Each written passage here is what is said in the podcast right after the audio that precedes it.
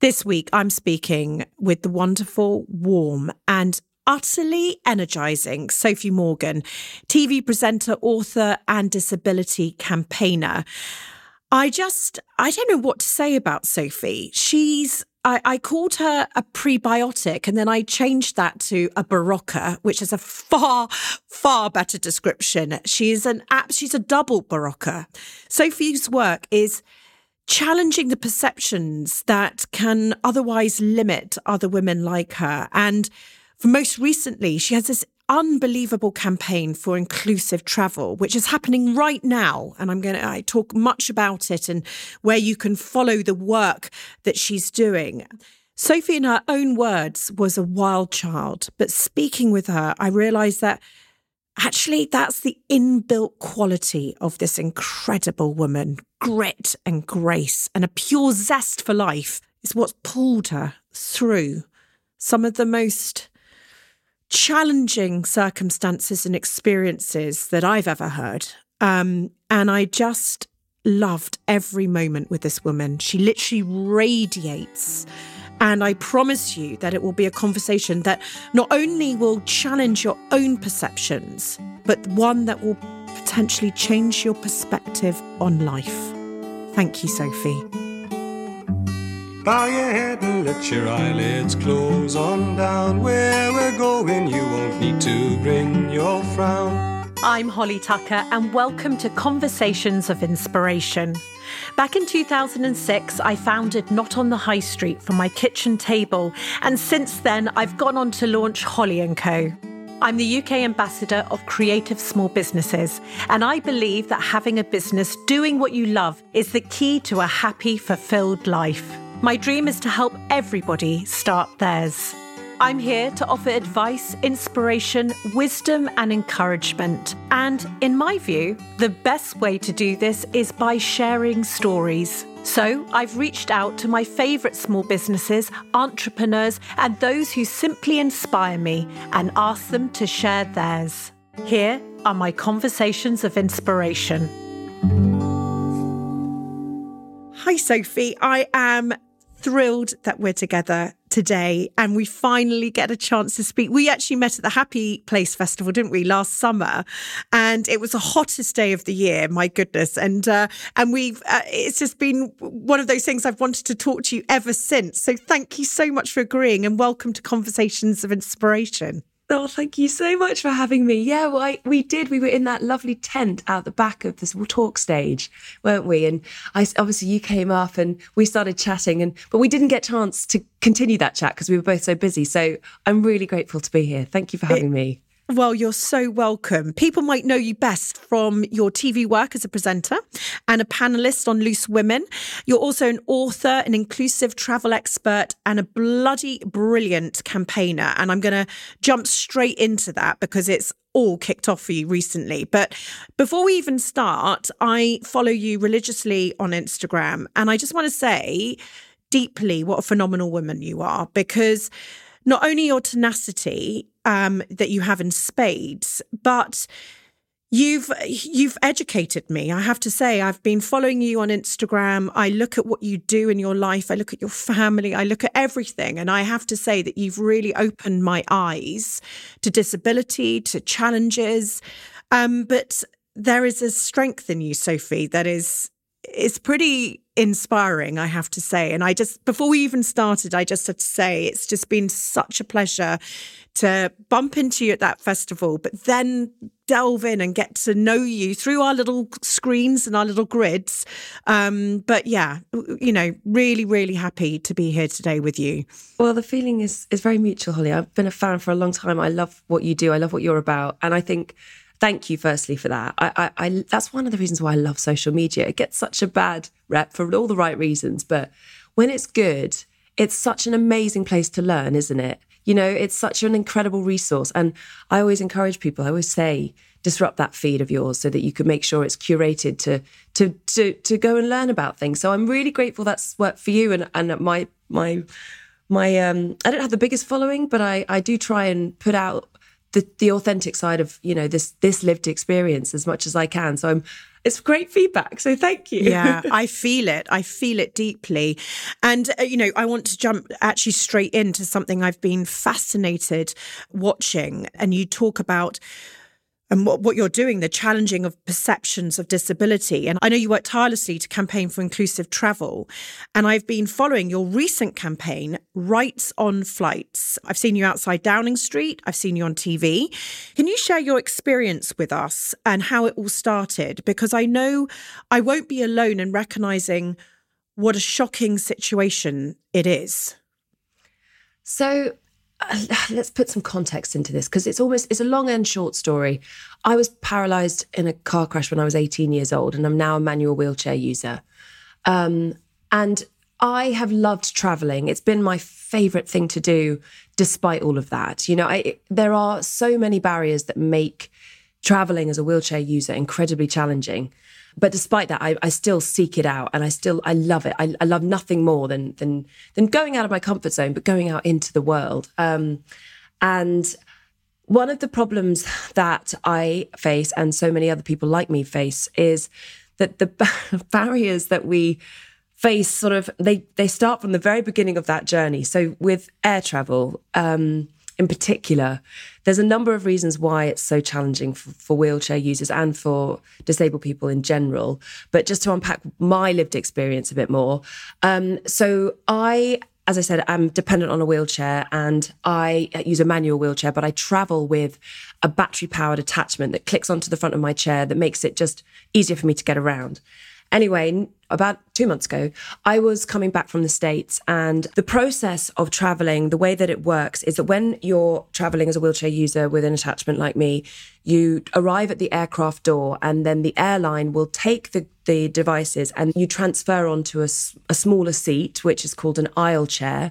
And at that point, they take your mobility equipment and they pop it down into the hold, and you are then dragged on board uh, to your seat and then you transfer across into your seat or you are helped to transfer across into your seat and there you stay for the journey. And if you need to go to the loo you have to ring the call bell and then you're taken to the toilet which usually is too small to even get into. And the process is incredibly stressful undignified and at, at, you know at best it's that but at worst it's it's outright dangerous. And um, I won't go into some of the stories but there are some horror stories out there including some of my own because of the the way in which the the aircraft is designed. Is just so challenging for us. Anyway um, when I, I arrived back from the states I was reunited with my chair and that device at the aircraft door after the journey and for some reason, in the in the journey, in the hold, at some point, somebody had decided to reconnect this attachment and my chair, um, and they'd done so without permission, without needing to, also, and also done it wrong.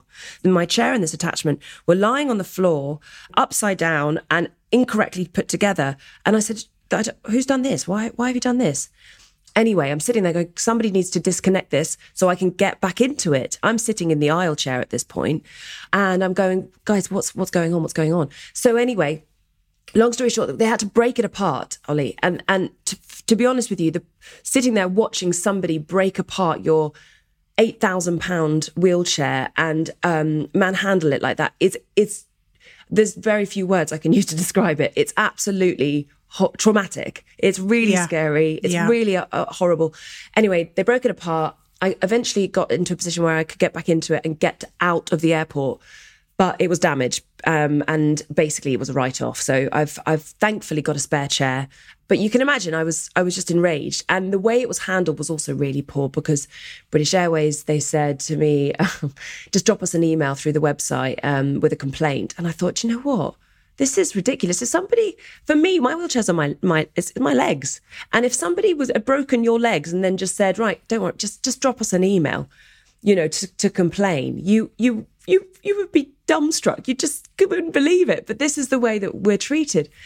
So that kind of led to me going on to Loose Women, where I was complaining about the situation and just and saying, look, this is just outrageous. This is so frustrating and so challenging and also very, very disabling. Thankfully, as I said, I've got a spare wheelchair. But when this happens to some people and they don't, that's just, you know, what do you do? Your your life ends, literally.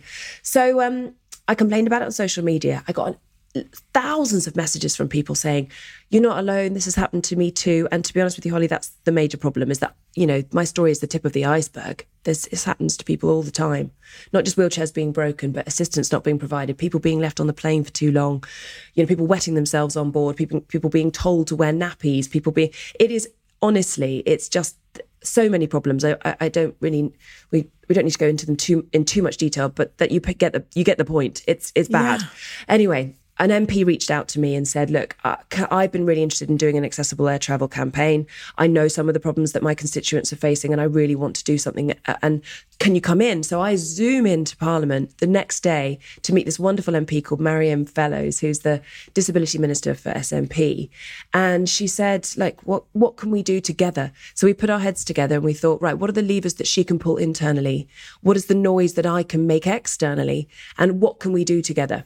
And that became this campaign, Rights on Flights, where we First step is we've asked the government to give the Civil Aviation Authority the power to impose fines when these things happen to the airlines. Mm. Because at the moment, the airlines just kind of get away with a bit of a slap on the wrist or a bit of bad press. But really, the consequences of their actions aren't that bad.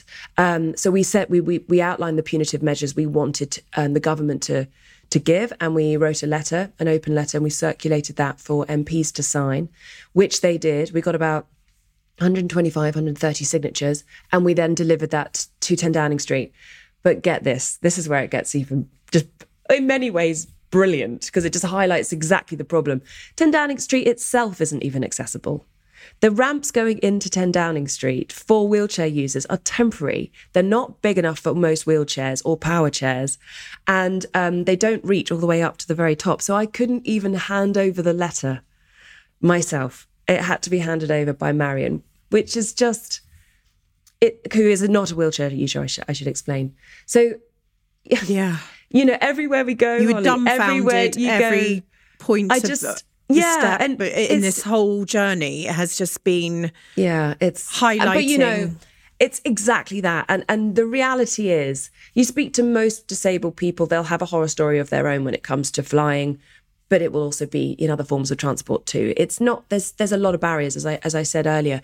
But you know the other part of this is is the way in which we've just normalized the the lack of access and the and the intrinsic ableism that exists everywhere and the more I shine a light on it for myself as well as others I think gosh how can we think it's okay that 10 Downing Street isn't accessible what message does that send to young disabled future leaders Oh, no, no, yes. you're not welcome here.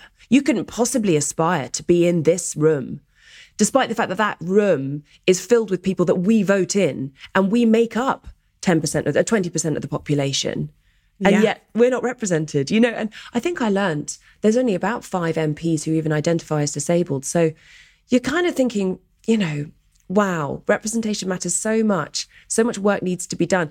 And I picked this fight with the airlines, uh, but I could pick a fight anywhere there's so many causes that need championing, so many fights that need to be held to move the dial on in- inclusion for disabled people. And yeah, where do you start? One of the things I found, though, shocking, and you've shared this on your um, social media, is during the course of this campaign, you've also received this hate, these messages. They're vile. It's disgusting. So I, I couldn't believe when you shared that Richard, at whatever his name is, and you shared what he said. And I don't know how how do you cope with this? I mean, and, and these are messages that are these aren't just like, oh, be quiet, Sophie. You know, it's not no. that. It is no. the most disgusting stuff I've read. And okay, so there's two things I want to say to it. One is I get messages from people that are quite, uh, tr- you know, we can call it trolling, abusive, I suppose, and and that's been happening ever since I poked my head above the parapet and became, you know, got on television. Right, I've been getting kind of difficult messages, so I've kind of got used to it in that respect. But what makes these messages different? Um, and comes to my second point, which is why did I decide to share them on social media? Is the way in which I wonder about the the ableism within the messages that I get and how it's not just, you know, poli- um, highlighting or addressing the fact that I'm a woman. That's not the kind of hate I get. which I, of course I, I, I, do that. That's laced within the messages, but it's actually this ableism, Holly. So the reason I shared that particular message that you're referencing is because this particular man had the way in which he decided to threaten me was with disability. He said, um, I won't repeat it all because it's really horrible, but he said, one of the lines he said, I wished that I would be a wheelchair user for life. It was like a threat, right? That that I would be disabled, but and I'd have this disabled life. And I found it really curious because I'm like, but I have that life. And I find that really fascinating that this person has decided to threaten somebody with a disability with disability. And and and what does that tell you about um the way in which we see disability as a punishment? We see disability as this you know, fate worse than death, I think is what I unpacked in my response to his letter, which mm. I put on social media. And I'm not articulating it as well because I, I did spend some time on that response. Yeah, it was a bloody brilliant response. Bloody brilliant. Thank you. I just felt like saying, come at me with something different if you're going to come at me because I, I love my disability. I'm, you know, threatening me with mm. Paralysis. I'm like, well, I've got that already. And, and actually, it's not the punishment you think it is. Disability isn't the, the dirty word, the, the awful label that you, that you think it is. And I think that's something I unpack every day and, or I encounter every day with just non-disabled people is these mm. intrinsic insidious ideas that disability is this awful awful thing. And and so in that in his message when i decided to respond to it i thought let's look at that ableism in that message and see what we can learn from it. You know if somebody's threatening someone they're not he's not threatening to kill me or hurt me violently or anything sexual. He's threatening me with disability. And i always think about that. I think I remember this awful story. It stuck with me, and it's it's always carried with me. And I'm sorry to go so dark so quickly, but It's all right. Let's some- go straight in. Five minutes in. Let's just let's do in. it. Um, but I think there's so much to be said for it because I think it, it, it. Yes. Anyway, so this story told uh, somebody told me there was a spinal injuries unit in um, South Africa somewhere, and um, the spinal surgeon ha- was had come to the UK and was working in the spinal unit where I was being looked after. And basically, he told me that above the beds in this spinal unit in South Africa, they would write what had caused the spinal injury. So, for example, for me, above my bed would have been car accident. But in South Africa, he said most of the time, above the beds, you see the sign and it says gang gang crime, gang crime. And and I was confused by that. I said, what? He said, well, what's happening is they are paralyzing people with bike spokes. They're putting a bike spoke into the spinal cord of, of their enemies when they instead of killing them because they think it's a fate worse than death to be paralyzed. And that's why all these people were being paralyzed. And I remember sitting there thinking, wow, is that what disability is? Is is that really what it is? And I hadn't learned then what I know now, which is that isn't the truth. For me anyway, it's not the truth. That I've found this wonderful life and that you know, it couldn't be further from the truth. But I remember thinking, wow, these are the messages that that this is what people carry. is Yes, this idea, yes. it's the worst thing ever. And um, and so when I get you know a message like that, I think let's put it out there and, and and have people address that inside themselves somewhere. If anyone carries that that idea in them that disability is is is this awful awful thing and you know no, for example holly i remember thinking somebody never says to me aren't you lucky to be disabled but I feel that way sometimes. They'll always go, "Oh, I'm so sorry," you know, or they'll say, "I feel so much pity for you," or they'll, or they they will express such pity for me, and it's fascinating because I think I feel like saying, "To no, no, no." Every week, I hand over this part of the podcast to our brilliant partners at Dell Technologies. Dell are passionate about supporting female entrepreneurs and to date have positively impacted over 86,000 female businesses through Dwen, Dell Women's Entrepreneur Network. Because technology is such a crucial USP for small businesses and startups, the annual Dwen Dream Tech Contest is a chance to win a significant value of Dell technology every year. This year, the contest opens in September, so keep your eyes peeled. From online to in person events, access to funding technology resources, dedicated Dell Tech advisors, as well as opportunities to be spotlighted on a global platform, it's an invaluable group of brilliant women right across the world. To find out more about Dwen and how to sign up, head to dwen.com. Now back to our conversation of inspiration. You write so eloquently in your book, Driving Forwards, about the next part of your story. Um, you referred right at the beginning when we started talking that you were 18 years old. It was your A level results night. My son is upstairs studying for his A levels. So I'm really uh, when I speak to you, I'm I'm feeling um, that era of your life. You were driving and you had a terrible car crash that left you instantly paralyzed from the chest down. And I know you've made very deliberate decisions about how you talk about the crash and the language that you use around it. Tell me about that. Yeah, I decided about 10 years, I suppose, after the crash to refer to it as a crash, not an accident. Um, and that is quite significant, I think, for a number of reasons. I decided I needed to take responsibility for what I had done. So I had been driving home from my A level results party, as you said, and I I lost control of my car and I crashed in that car. And I thankfully the passengers in um, in the car there was somebody. They, I mean, it was full, um, and all of them were, you know, in such high spirits. We just got it was the biggest day yeah. of our lives, really. Yeah, you know, of course. you know that energy at that time. Oh. And oh my god, we had it in spades, and we were in the car, and it was just.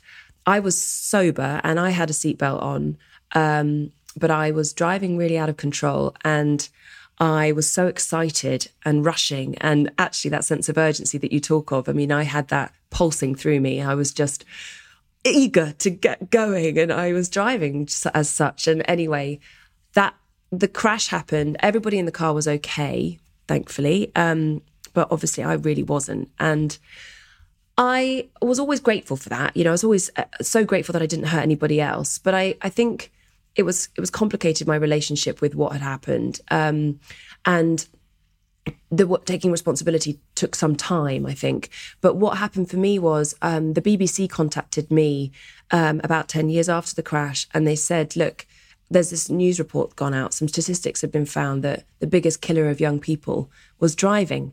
And I was really shocked by that and, and realized then that I was just a, a number, like my story was perhaps, you know, a story that others could relate to or that others might find themselves getting into. And I thought, gosh, I must explore it. So I went and made a documentary about it.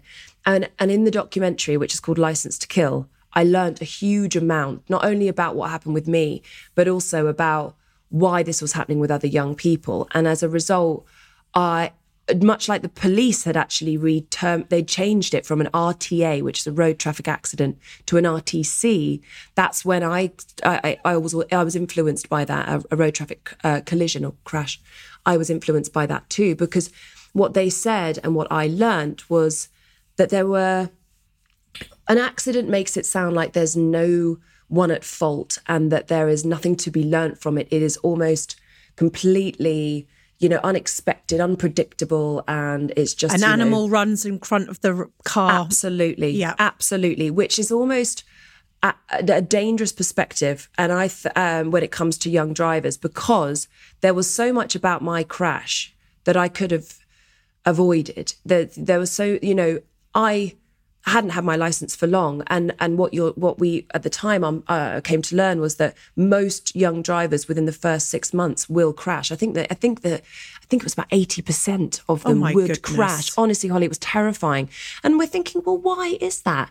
And we've you know, in the documentary, we concluded that the driving licensing. It wasn't fit for purpose. You were learning to drive after you passed your test. So yes, uh, you, you didn't were, get yes. experience of learning to drive with your pals in the car late at night, music on. Loud music, you, yeah. You know it. All yeah. of those um, distractions we might have, I think, have touched on perhaps in theory, but certainly not in practice. And and so you know, it became very clear to me that there was things that I could I could learn from what I did, and help others to go right. Okay, look, look, there, there's avoidable misca- mistakes here. Let's make sure you you you don't fall into the same traps that I fell into.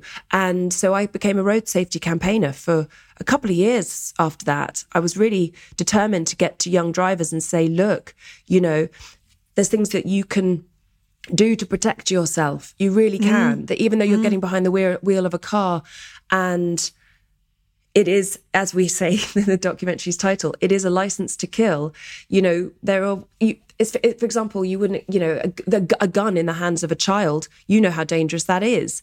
That's almost like what, correct, you know, yeah. a car can be like. So, yes. what can we do to protect ourselves and protect each other? And I learned so much at that time. And, you know, I did learn something really fascinating, Holly, which you must take on uh, to your son. That so the part of your brain that's responsible for danger analysis, for risk mm-hmm. assessment, it doesn't fully maturate until you're 25. So there's a reason why when we're young, um, we're under invincible. 25, absolutely, we think that nothing can go wrong and we think that we can do anything. And, and that's great that for learning but isn't it dangerous when it comes to driving? So if you are in the drive, uh, if you are in the passenger seat or in the back seat and you're feeling frightened and somebody's driving really fast and you don't want to say slow down because it's not cool or you don't want to be that, you know, person that's the backseat driver, which I hate that expression. We should all be backseat drivers. It's our lives in their hands. It's very important, but still, there is that. You don't want to be that as a young person, perhaps, or as, as a young girl. You don't want to say to the boy driving, slow down or whatever. Say that you feel sick and then they will slow down because nobody wants no anyone one to be sick in their car. Sick in their car. I mean, I think back to my youth and the danger I put myself yeah. in driving too fast, music on, uh, sitting in a car, sitting in these cars, no seatbelt on, someone driving a million miles an hour yep. and so scared to say slow down. It wasn't the thing to be done. But Holly, you, I mean, honestly, if somebody had told someone like you, it sounds like you were like much like me. You can't do this, you can't do that. We would have wanted to do, go. Oh, and you do joking anyway. me? I was in my Peugeot 205. I had my oh brick oh my mobile God. phone. Me I had my too. little sh- music short, on the little sound. It was like a freedom ticket, a car. But Oh. listen, let, let- I need to. I need to keep going. Tell me, tell me about you though. After that, those early days after the crash, how you were young to find mental resilience. Did you? How did you do that? Was it those around you, or did you have to grow up quickly? B- both, very much both. Great question. It was 100% that combination of being, you know, I was so young, uh, but I felt, I, I felt that my life was just ripped away from me. I, I remember waking up in hospital, as much as I didn't really know where I was. I knew that I had done something really bad, really bad to myself. I couldn't remember all the details of the crash itself, but obviously um, I, I, as you explained, I had been paralyzed in the crash instantly. But in addition to that, I had a number of injuries on my face, and I was in so much discomfort that I was very much distracted by that pain for a long time. Didn't realize the con- didn't realize quite fully what I'd done to the rest of me. Um, that took a bit of time, but the be- the beginning stages of of of um, the recovery were very rocky because I, I basically I nearly died um, in the crash. In fact, at one point, I would go. I, I, do actually write about this in my book. I, I think I did die. For it was an extraordinary experience, which I won't go into now because it's long. But I I had this um, you know return to my body, and I remember trying to get through rehabilitation whilst learning about the full extent of my paralysis. Um, there was a lot in me that was so determined to get back to where I was just before the crash because I was so itching for that life. And I was on the precipice of of adulthood and I was so excited to get there. And then I'd had this crash that night and I was like no don't interrupt me. Don't get in the way. So I was very much like as soon as I kind of started to get, regain my strength I was like even though my body was broken I thought I've got to get back to that. Mm. So I had that in me. I was very, very, very determined to get back to whatever semblance of life I could. But at the same time, I had this support network, these extraordinary people around me my mum, my dad, my brother, my friends, the, the hospital itself. I was at this Royal National Orthopaedic Spinal Unit in Stanmore. I mean, angels. We all we all know what nurses are like, and occupational therapists are like, physios. They are your lifeline, and I had the best of them. So I was I couldn't have been in a better place to go through what I went through. Um, I was very, very lucky. Gosh, because you, and again, you know, for me, it's so, I can taste that time of your life. I have a, Yeah. my son is studying, we're talking uh, all the unis, we're talking about his life, Oh, everything he's going to be.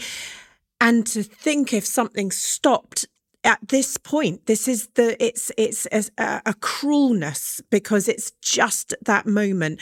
You were going to become a lawyer before the crash, but afterwards, you decided decided to study art and you paint and draw and I've seen on your Instagram beautiful talent. And I know we have a mutual hero in Frida Kahlo. I'm a total obsessive.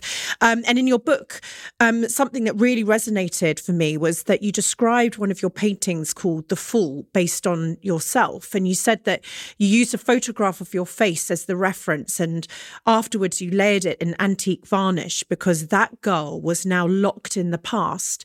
And actually it really broke me just even hearing you say that. Has art and creativity been a refuge for you? Not just necessarily in the creative space painting and drawing but creativity as as a whole I couldn't have got through it without it. In fact, actually, I should have layered into that last answer that the thing that got me through, in addition to my resilience and my determination to get back to myself, my my support network was actually my creativity. I I took to my diaries um, and drew. I drew with my eyes closed. I drew memories of myself before. I drew fantasies of what I might be in the future. I drew everything and then when I got out of hospital, I knew I had to go and study art. I mean, I'd always loved art. It had been the thing that I did at school that I loved the most. But because I had the grades, I was always encouraged to go down that other, more Yes. traditional, for want of a better word, route. That was, you know, the the way that schooling had said I should go. But I loved art. I loved it so much, Holly. And I, when I came out of hospital, I said, well, I'm just going to go and do that. I'm going to go study art and do a degree and do all of those things. So um, art became not only a cathartic output, a, a, res- a way for me to express emotions I couldn't verbalize, a way to talk to myself in a way I couldn't even admit. You know, it also gave me tools to manage my situation and my creativity has become my greatest skill i think because it's it's not just the way in which i make art and paint and draw and all of those things which are so healing and powerful for me. It's also it's just how i need to live my life as a disabled person is constantly problem solving and coming up with creative ideas for how to live in a in a world that isn't designed for me. So honestly my creativity and my art and all of those things are everything to me. And frida found me at a in particular time in my life. I've i a lot of love for her, not just because of what she creates, but because of the personality she has and how she also uh, applied her creative ability to her trauma and her suffering, you know, and, and her, spun it into gold. And I, I always try and emulate that. And I think, yeah, I couldn't live without it. So if I'm not drawing, I'm painting. If I'm not painting, I'm making of some form. And I, as much as I love painting, I don't always get time to do it. And I try and reconcile that by saying to myself, actually, your life is a piece of art. So just make it into an artwork. Make the best masterpiece you possibly can. Keep perfecting it. Keep practicing it. So, I, and I think I wrote this recently on a on a post, and it really helped me articulate it for myself. That at, at the moment I might not be painting so much, um, but my activism is is my canvas or or or, or my. I was you gonna know, say the same. I'm not using. Yeah, right. I was going to say the same. Like what you're doing is is creativity. You you looked at a situation and your mind turned it into something that is beautiful and bigger, and you're now painting for us to see. You're grabbing our attention. You're helping you know you're bringing color to situations. Do you know what i mean? And it's i i couldn't agree more. I mean i was going to say you, you previously said that you were the first disabled person that you'd met um that you had a lot of ableism and a lot of preconceptions yourself that must have been scary because even 20 years ago, the world was a different place. And no, it has not developed as it should have. Um, but it must have been very scary once you realized now this is what you this is your world now. Um, uh, uh, changing your own brain. Uh, maybe it's your first, fa- your family's first time that they had interacted with a disabled person, and now it was actually their own family it was such a huge learning curve, which I'm still on. Unpacking the internalized ableism is something I do, I'm still doing. I think, because yes, I was the first person that I really ever met that had a disability. And I, I, I met myself with an enormous amount of ableism, with stigma, with with preconceived ideas of what disabled people um, and wheelchair users could do. And I, I, I've had a lot of self-limiting beliefs mm. because that's uh, that's what I had been told. That's what I had learned along the way. Disabled people couldn't do the things that um, that I know I can do now. And I it took a long time. But the problem with it was it wasn't just for me to to learn and unlearn. It was that everyone around me put those yes. those those stigma those, those ideas on me and and would say you can't do that you couldn't possibly go there or you you can't be that person and and whether they were explicit or or not, there was also this implicit messaging because you didn't see disabled people doing any yes. of these things. Though I didn't have social media, I didn't see what I can see now. Like you said right at the beginning of this conversation, social media where you can see disabled people living their best lives um, or living their truthful, authentic mm. selves with the goods and the good and the bad. Mm. I didn't have any of that.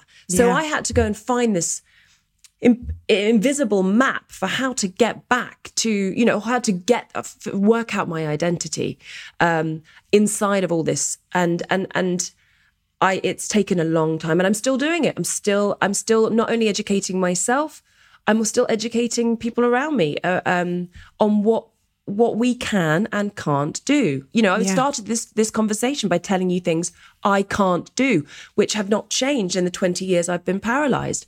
The flying is still the same as it was when I first flew yeah. for the first time all those years ago and nothing has changed. I'm still educating about that, but I am still also learning about the ways in which I approach my life with the attitude that I have about disability. They're still deep, deep down in there. Yeah. Perhaps in the same way that as women, we have to unpack and unlearn you know the the the ways in which we have our gender stereotypes or the you know there's so much we in, internalize isn't there?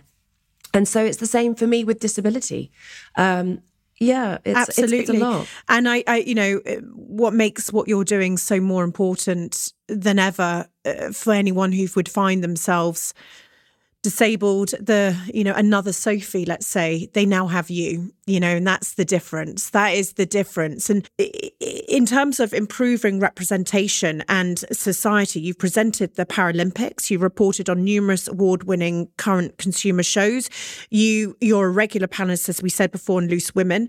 And this is all alongside your campaign work but you are one of the very few sort of presenters aren't you with a disability what more do you think needs to be done to improve representation and dispel some of the myths surrounding disability? I mean, I think firstly, you just being active on social media with your platform, what you do is already moving the dial, right? That that has to be you being vulnerable, I suppose, is one of the first things that has to be said is is moving the dial. But what else can be done?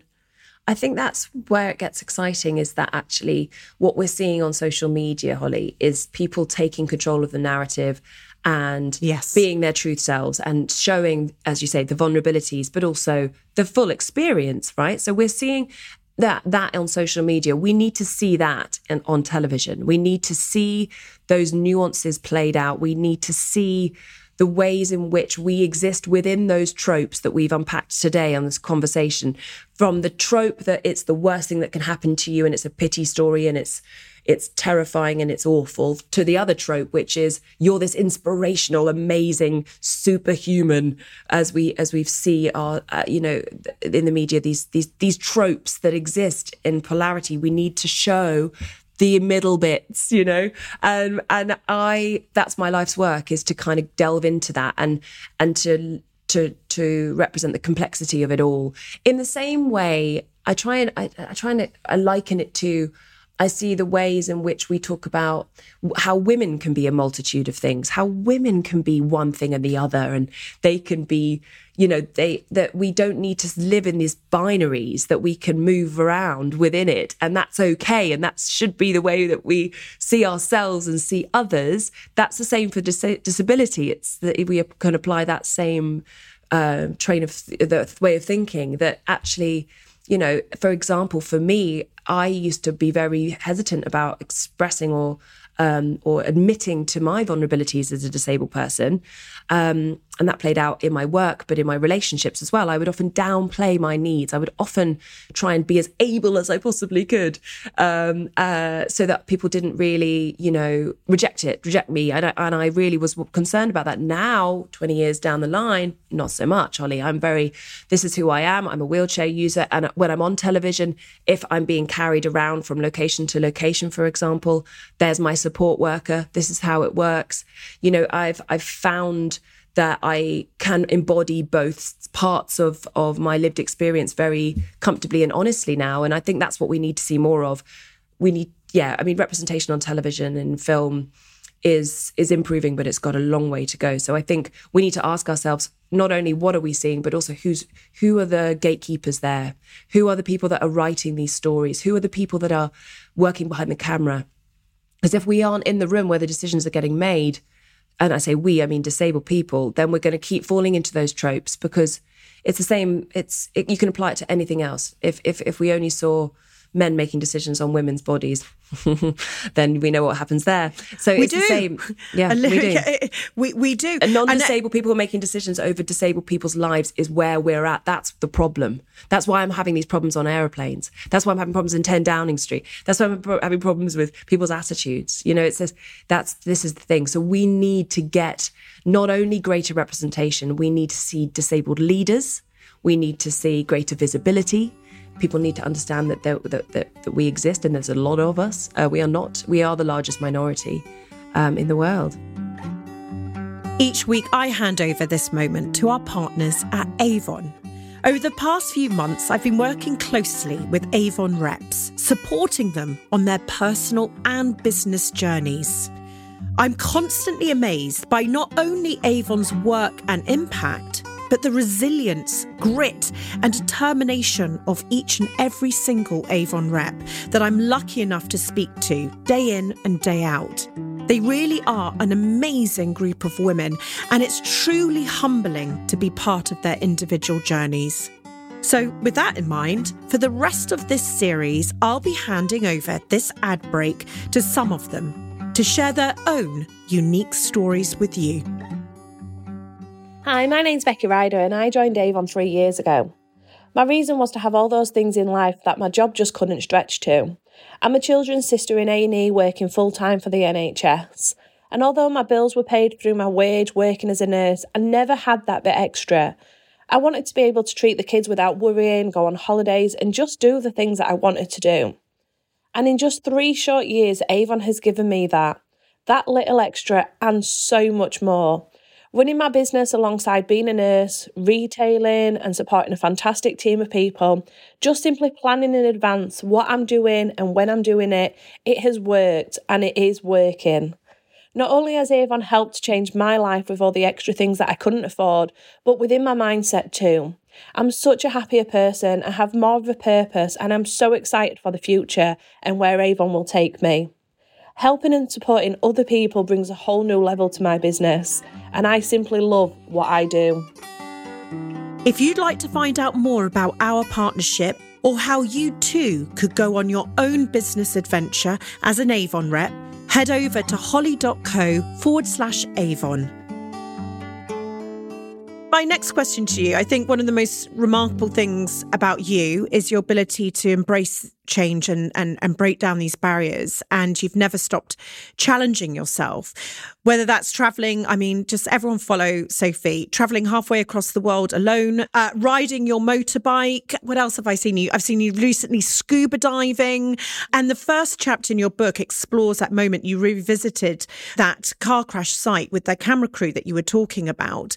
You seem to put yourself in places that are challenging I think not only yourself, but your mind. You keep pushing and pushing yourself. Tell me what's that about? When did that happen? And and I think back to when we started this conversation. It's it's just it's you. You are always going to be doing this regardless. Um, t- tell me about this journey that you're on with that brain of yours. I love the challenge. I think somebody asked this. To, they said, you know, why do you love change? And I love change. Some people are terrified of change. And I find that fascinating because I think, what's the worst that can happen? And perhaps that's the answer is that for me, this, the worst that could happen, you know, I nearly died and I was completely paralyzed. And I just really enjoy pushing myself, learning more, going into places that I never thought I'd be. And and I part of me thinks it's a it's the long journey to unpacking that ableism in me and going, okay, so hold on. What do you think you can't do? Okay, why do you think that you can't do that? Who's told you that? Where did you get that from? Was that you or was that someone else? Is that true? Let's go and find out. Maybe it is true, maybe it's not. But if it's not, what happens next? And that kind of line of questioning is just there all the time. And I think I have to say, given my limitations, given my physical restrictions, given all of that and living as, as a wheelchair user, which in itself, as much as I love my wheelchair, it's only so there's only so far it can it can go. Um, it's it is quite limiting in, in itself. I think given all of that, if I layered into my life this idea that, oh, I'm scared of something, so I'm not going to do it, then I'm I'm stopping myself from doing something. And then I'm doubly disabled. It's not just my body and my wheelchair that's stopping me, it's also me that's stopping me. So I'm like, right, okay, Sophie, have a word with yourself. What are you worried about here? What is it that's stopping you? And so, honestly, Holly, half of the things that I do, I'm terrified of. I'm terrified of live broadcasting. I'm terrified of jumping out of an aeroplane. You know, I, I have the same fears as anybody else, right? I'm a normal human being. But what I have in which is different is this lived experience that taught me, oh, actually, you can go through something and you can get out the other side. It can, it can be really hard, but on the other side of the fear, that's where the freedom is. So off you go, try it, give it a go. You never know. And so actually, I've come to learn that when there's something scary in the way, I lean into it and I actually go. Some people go, "Oh, I'm scared, I won't do it." I'll go, "Oh, I'm scared, I have to do it now." Oh my, yes, you know? and that's just and, bonkers. Well, it, but it's great. The the the quote, uh, not quote. It's a saying: "Adversity doesn't build character; it reveals character." And and for me, that's that is exactly it, that that's freedom sophie all over you know and you're always freedom sophie it's your diary said it right? And it's it's it's quite an amazing thing. Do you think uh, you you're headstrong resilient girl that you were served you so well you got through. Do you think now looking back do you give yourself the moment to talk to yourself about how proud you are of how you have navigated this. And and, and it's written in your book and and, and I, I forgot to mention that in, in terms of the challenges that you've set yourself. But do you look back and think how proud you are of her uh, well, it's funny you ask me that, Holly, because in the letter that I wrote into my young self, I've I have touched on that so much. And okay, look, well, I won't I, story which we'll, from which your letter, we'll go in, which we will go into in a minute. But I, I, I didn't. I really didn't uh, until I wrote my book. And the reason why the book is called Driving Forwards is because I always keep driving forwards. I'm always going one way. I very rarely stop and look back. And to my detriment, you know, I think. And actually, that's why I don't say, well done, you. I keep going, okay, what haven't you done? And that's that's not healthy and and i definitely need know i need to work on it and writing the book um, and actually going wow you've come a really long way and i conclude my book with that thought and actually i'll touch on it in this letter that i've written and i, I think uh, to, to to explain actually you asking me to write a letter to myself is such an extraordinary process for someone like me and and and to, to my younger self. And and I think I couldn't have done that before Holly. I couldn't have done that until I written my book because I didn't like looking back and I didn't like talking about you know and I certainly wouldn't have, have celebrated myself. I wouldn't have celebrated the things I've done. I would have kept looking at the things I hadn't yet done. That urgency that same drive that you and I both relate to from when we were younger. I still have, you know, what's next? What's next? What's next? What's next? What's next? so I don't, I don't sit and go, well done. I go, right, well, yeah, but you haven't done that yet. and you haven't done that yet. So it's hard. you have been. I've I've got a couple of questions to ask you that I ask everybody because I I talk about, you know, our missions on life being a roller coaster, and whether that's campaigning and whether that's running a business, it's a roller coaster that we have our highs and lows. And uh, but thanks to social media, we normally see majority of highs or the lows that we want to share, and then there are others. Can you tell me what you would say has been your biggest low that you would regard as your biggest low on your journey? It was um, almost just over about three years ago. I was, oh gosh, I was at my lowest, lowest, lowest, lowest I've ever been. And I really did not know how to go forward, actually. I had just, um, well, we were in the height of COVID. I was shielding because they didn't know how COVID was going to impact someone with spinal injury of my level, um, which I found extremely challenging. I'd lost my job, uh, which had been a dream job I'd been working towards, which was actually traveling around the world on a motorbike.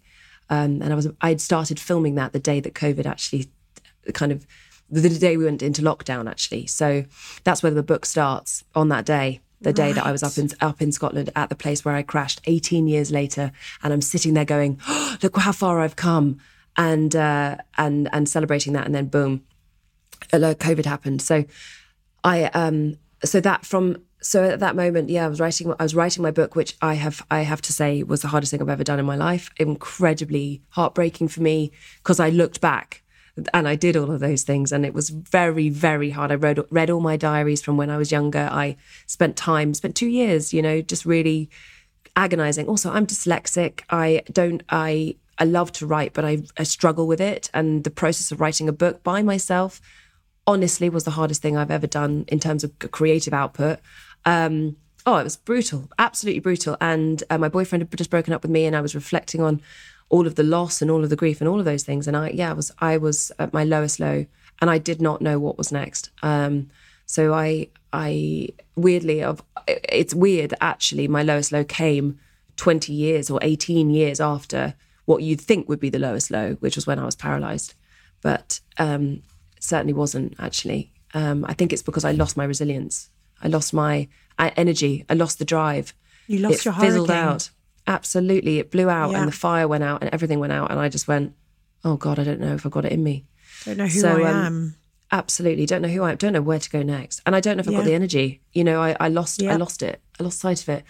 Um, and I was on bed rest, which um, I won't I don't have time to explain fully what that means. But basically, so every now and again, as a wheelchair user, I have to, uh, and I can't sit. There's a, I have a problem area on my right bum cheek, which is I've got a scar on that um, from a wound that I got years ago, where I got a splinter, I got infected. That's I didn't know it was there. That that um, infection had to be removed, and I was then put into a period of what we call bed rest, which is basically lying on my stomach um, for that to heal because I can't sit on it because the pressure from sitting would stop it from healing. And I ended up having to lie on my stomach for the best part of three years, waiting for this wound to heal. And that was when I was in my early 20s. And that was horrendous, horrendous. But the scar that's been left in that same area is problem it's very weak it's a problem area and every now and again i bang it or scratch it or something i irritate it and when i was writing my books i was sitting on it so much it flared up and i ended up having to go onto a period of bed rest at the time as well so I, I was lying on my stomach day in day out and what that means is i literally cannot get in my chair i can't sit in my chair until this the wound heals because it will get worse and um and I need to wait for it to heal. So I have to lie on my tummy. I can't even go to the loo. Uh, Well, no, I, all I can do is go to the loo. I can't even wash or anything. I just have to lie off it, and that's it's, it's torturous for me. And um, yeah, I was in a period of four months of bed rest. I'd, I'd done at that point, so four months lying on my stomach, three months, sorry, lying on my stomach in COVID with the book, um, with all of the breakup, with everything. It was just it was too much. I couldn't do it. So that's when I was at my lowest low. Oh, my heart just shattered in pieces for you there. I, I, my gosh, and here you are smiling at me. I mean, what a, what a woman. Tell me about the high. What would you say conversely? The high I'm I'm on it now, I think. I'm actually on I'm I'm riding it. Or I'm on the up at least. So I have got through that. And this is one of the things I love about my disability. If I'm really honest with you, Holly, is that the lower the low, the higher the high. And when I mm-hmm. go through those lows, which are for me the worst, you know, being stuck in a room for months on end, not being able to move, dealing with my demons that I always try and outrun, you know, or being hmm. heartbroken by somebody again, or losing my job, which I worked so hard for, or something like all these things. For me, that relatively, they are the worst. And when I go through all of that, and then I come out the other side, and I start to re- build the pieces of my life back together, and I start to progress and and I start to succeed. And you know, after that, I actually got my my travel show, my own travel show on Channel Four. I got my own show, and I, I, you know, rec- oh, I just so many wonderful things happened after that. I got my motorbike. I traveled everywhere. I've been all around the world. I've just start. I've been writing. I got my book out. I, I finished the book. I got it out, and it did so well. And I, you know, and and I found this and again a, a refreshed gratitude for life because I so very nearly kind of didn't make it out of that dark pa- fa- window, and and there I am. You know, and now I'm doing all these things and. And also, look at what's happening at the moment. As much as heavy as this campaign is, isn't it amazing that people are listening to me? Disabled people every day have these problems. Every day there's another story, and they don't get to do anything about it. And I do. And that is so amazing. I've worked so hard to get to this point that people are listening, and I'm making documentaries, and I'm traveling the world, and I'm about to set up a production company, and I'm literally about to move over to America where I'm going to be doing work with Paralympians there. And I'm honestly like the list is long and I won't bore people with it, but it's where I want to be. So it's like I'm on that high now. And and I've had some big highs in my life.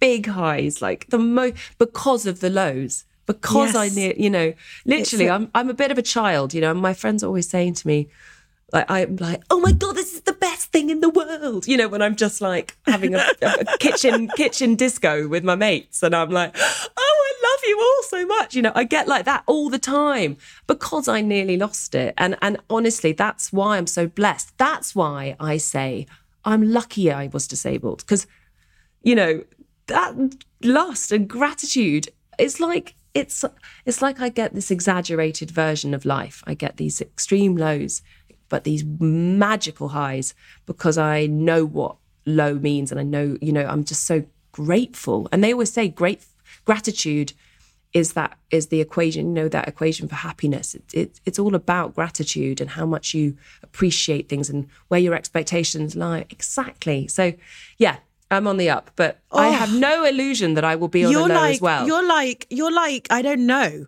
I mean, you're like a to- like some sort of like forget pre. I've just started taking. I mean, this is like you've just said the most amazing speech there, and I'm about to talk about prebiotics. You know, you Oh, know, yes, I I'm, love that. I'm literally Let's no, talk about that. literally, no, no, but literally, you're like. And then I was like, no, it's not that, Holly. It's like having a Berocca. You're like a Berocca, not my prebiotics. You're like a Berocca. I just like listen to you and I, I just don't know what I'm going to do after this podcast. I'm just going to Yes! jump, just, just do it. Yes, do Um, it. Tell me, Sophie, I could talk to you forever. I, um, I, I really, really could. You are just uh, a super, super woman. My gosh. And um, I wanted to, though, ask you you referred to this letter to your younger self. I'm wondering if you would do us the honour of reading it to us. Well, hi. It's good to see you again. I try hard not to spend too much time in thought about you, but here we are. So here we go. I see you there in your tattered school uniform, your tall, athletic frame, dressed in the way that you like it, the puffer jacket, splattered with holes from cigarette burns, snug and in your mind flattering, like the skirt that you've hitched up to the perfect height to hide some of those absolutely pointless insecurities you have, but also to flaunt those strong and powerful legs of yours. I suppose I look at your body first and foremost, as to me, it's so beautiful now.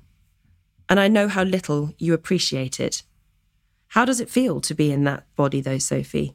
To be so able, to play all those sports, to run with your friends, to walk beside your boyfriend, to be so able and to be so free. Do you even think about it? But look, I also see you, and I know how hard you're finding it all right now. You are itching for freedom. School has been really hard for you. All the rules and the regulations and the authorities telling you what you can and can't do. I know what you write about in your diaries. I know the freedom that you seek. Because I seek it too, Sophie. I seek it too, always. So, look, a part of me has toyed with the idea of writing to you before, when I was at the lowest point in my life, when I lost my ability to know how to keep going, when I was drowning in all of the loss and the grief, and when thoughts of you and where you might be should things have been different became too much for me. I thought about writing to you, to warn you. I really did. I thought about coming up to Scotland with a list of instructions to tell you what, over the next few months, you ought to do differently. I wanted to try and make you see just how much you have, to beg you to savour the times that you might take for granted right now. And ultimately, I thought about attempting to change your fate. But now here I am, where I am today, and currently I have no intention of doing that. You see, it's been nearly 20 years since I stood where you are, and so much has happened.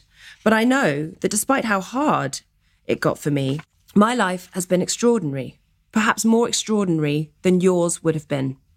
So let me tell you a bit about it. Life for me, Sophie, is filled with adventure, a passion, and purpose. I now have the type of friendships that stories are written about. People who have gotten me through the darkest days imaginable. People who make me laugh till I fall over. People who carry me places I never dreamed of. People who, who are by my side no matter what crazy shit I do. Friendships so lasting and so loving that they are tattooed onto our skin. And I even have friendships with my mother and my father that I know you would balk at we dance together, we party together, we cry and we sing and we get through so much together. And I've been lucky enough to find the people in my parents. They saved my life and I owe them everything. And who gets to thank their parents for giving them life twice?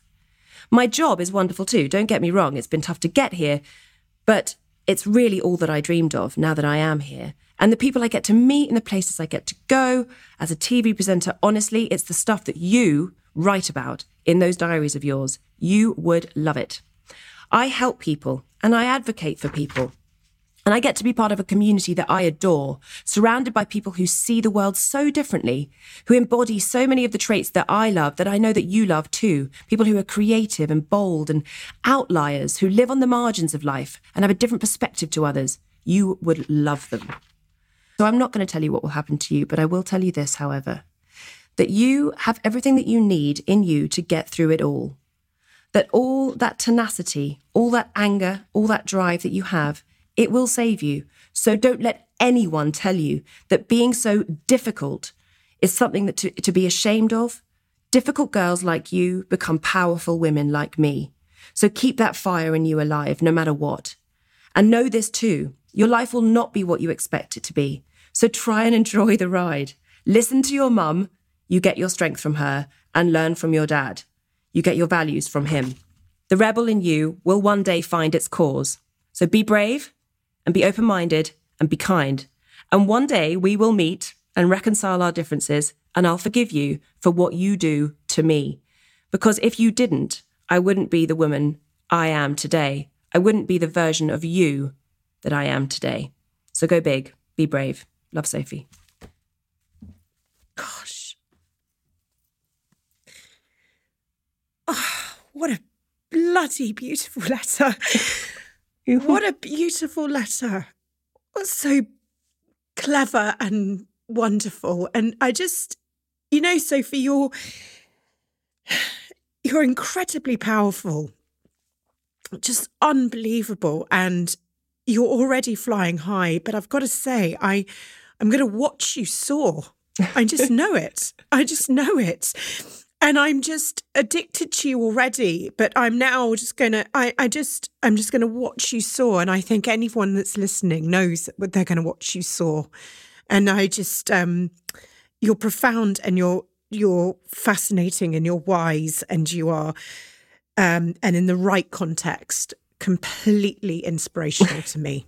So thank you so much, Sophie, for being on this podcast. Thank you for having me and thank you for inviting me to write that letter. It was really, for me, very special. I'm really grateful, Holly. Thank you you've enjoyed this episode, if it's helped you along your journey or inspired you, would you mind rating and reviewing? Your support means the world to me. It really does spread the word and will help inspire even more people to build a life they love. And if you want to hear all our latest news, you can sign up to my weekly newsletter, Holly's Desk Notes, over at holly.co.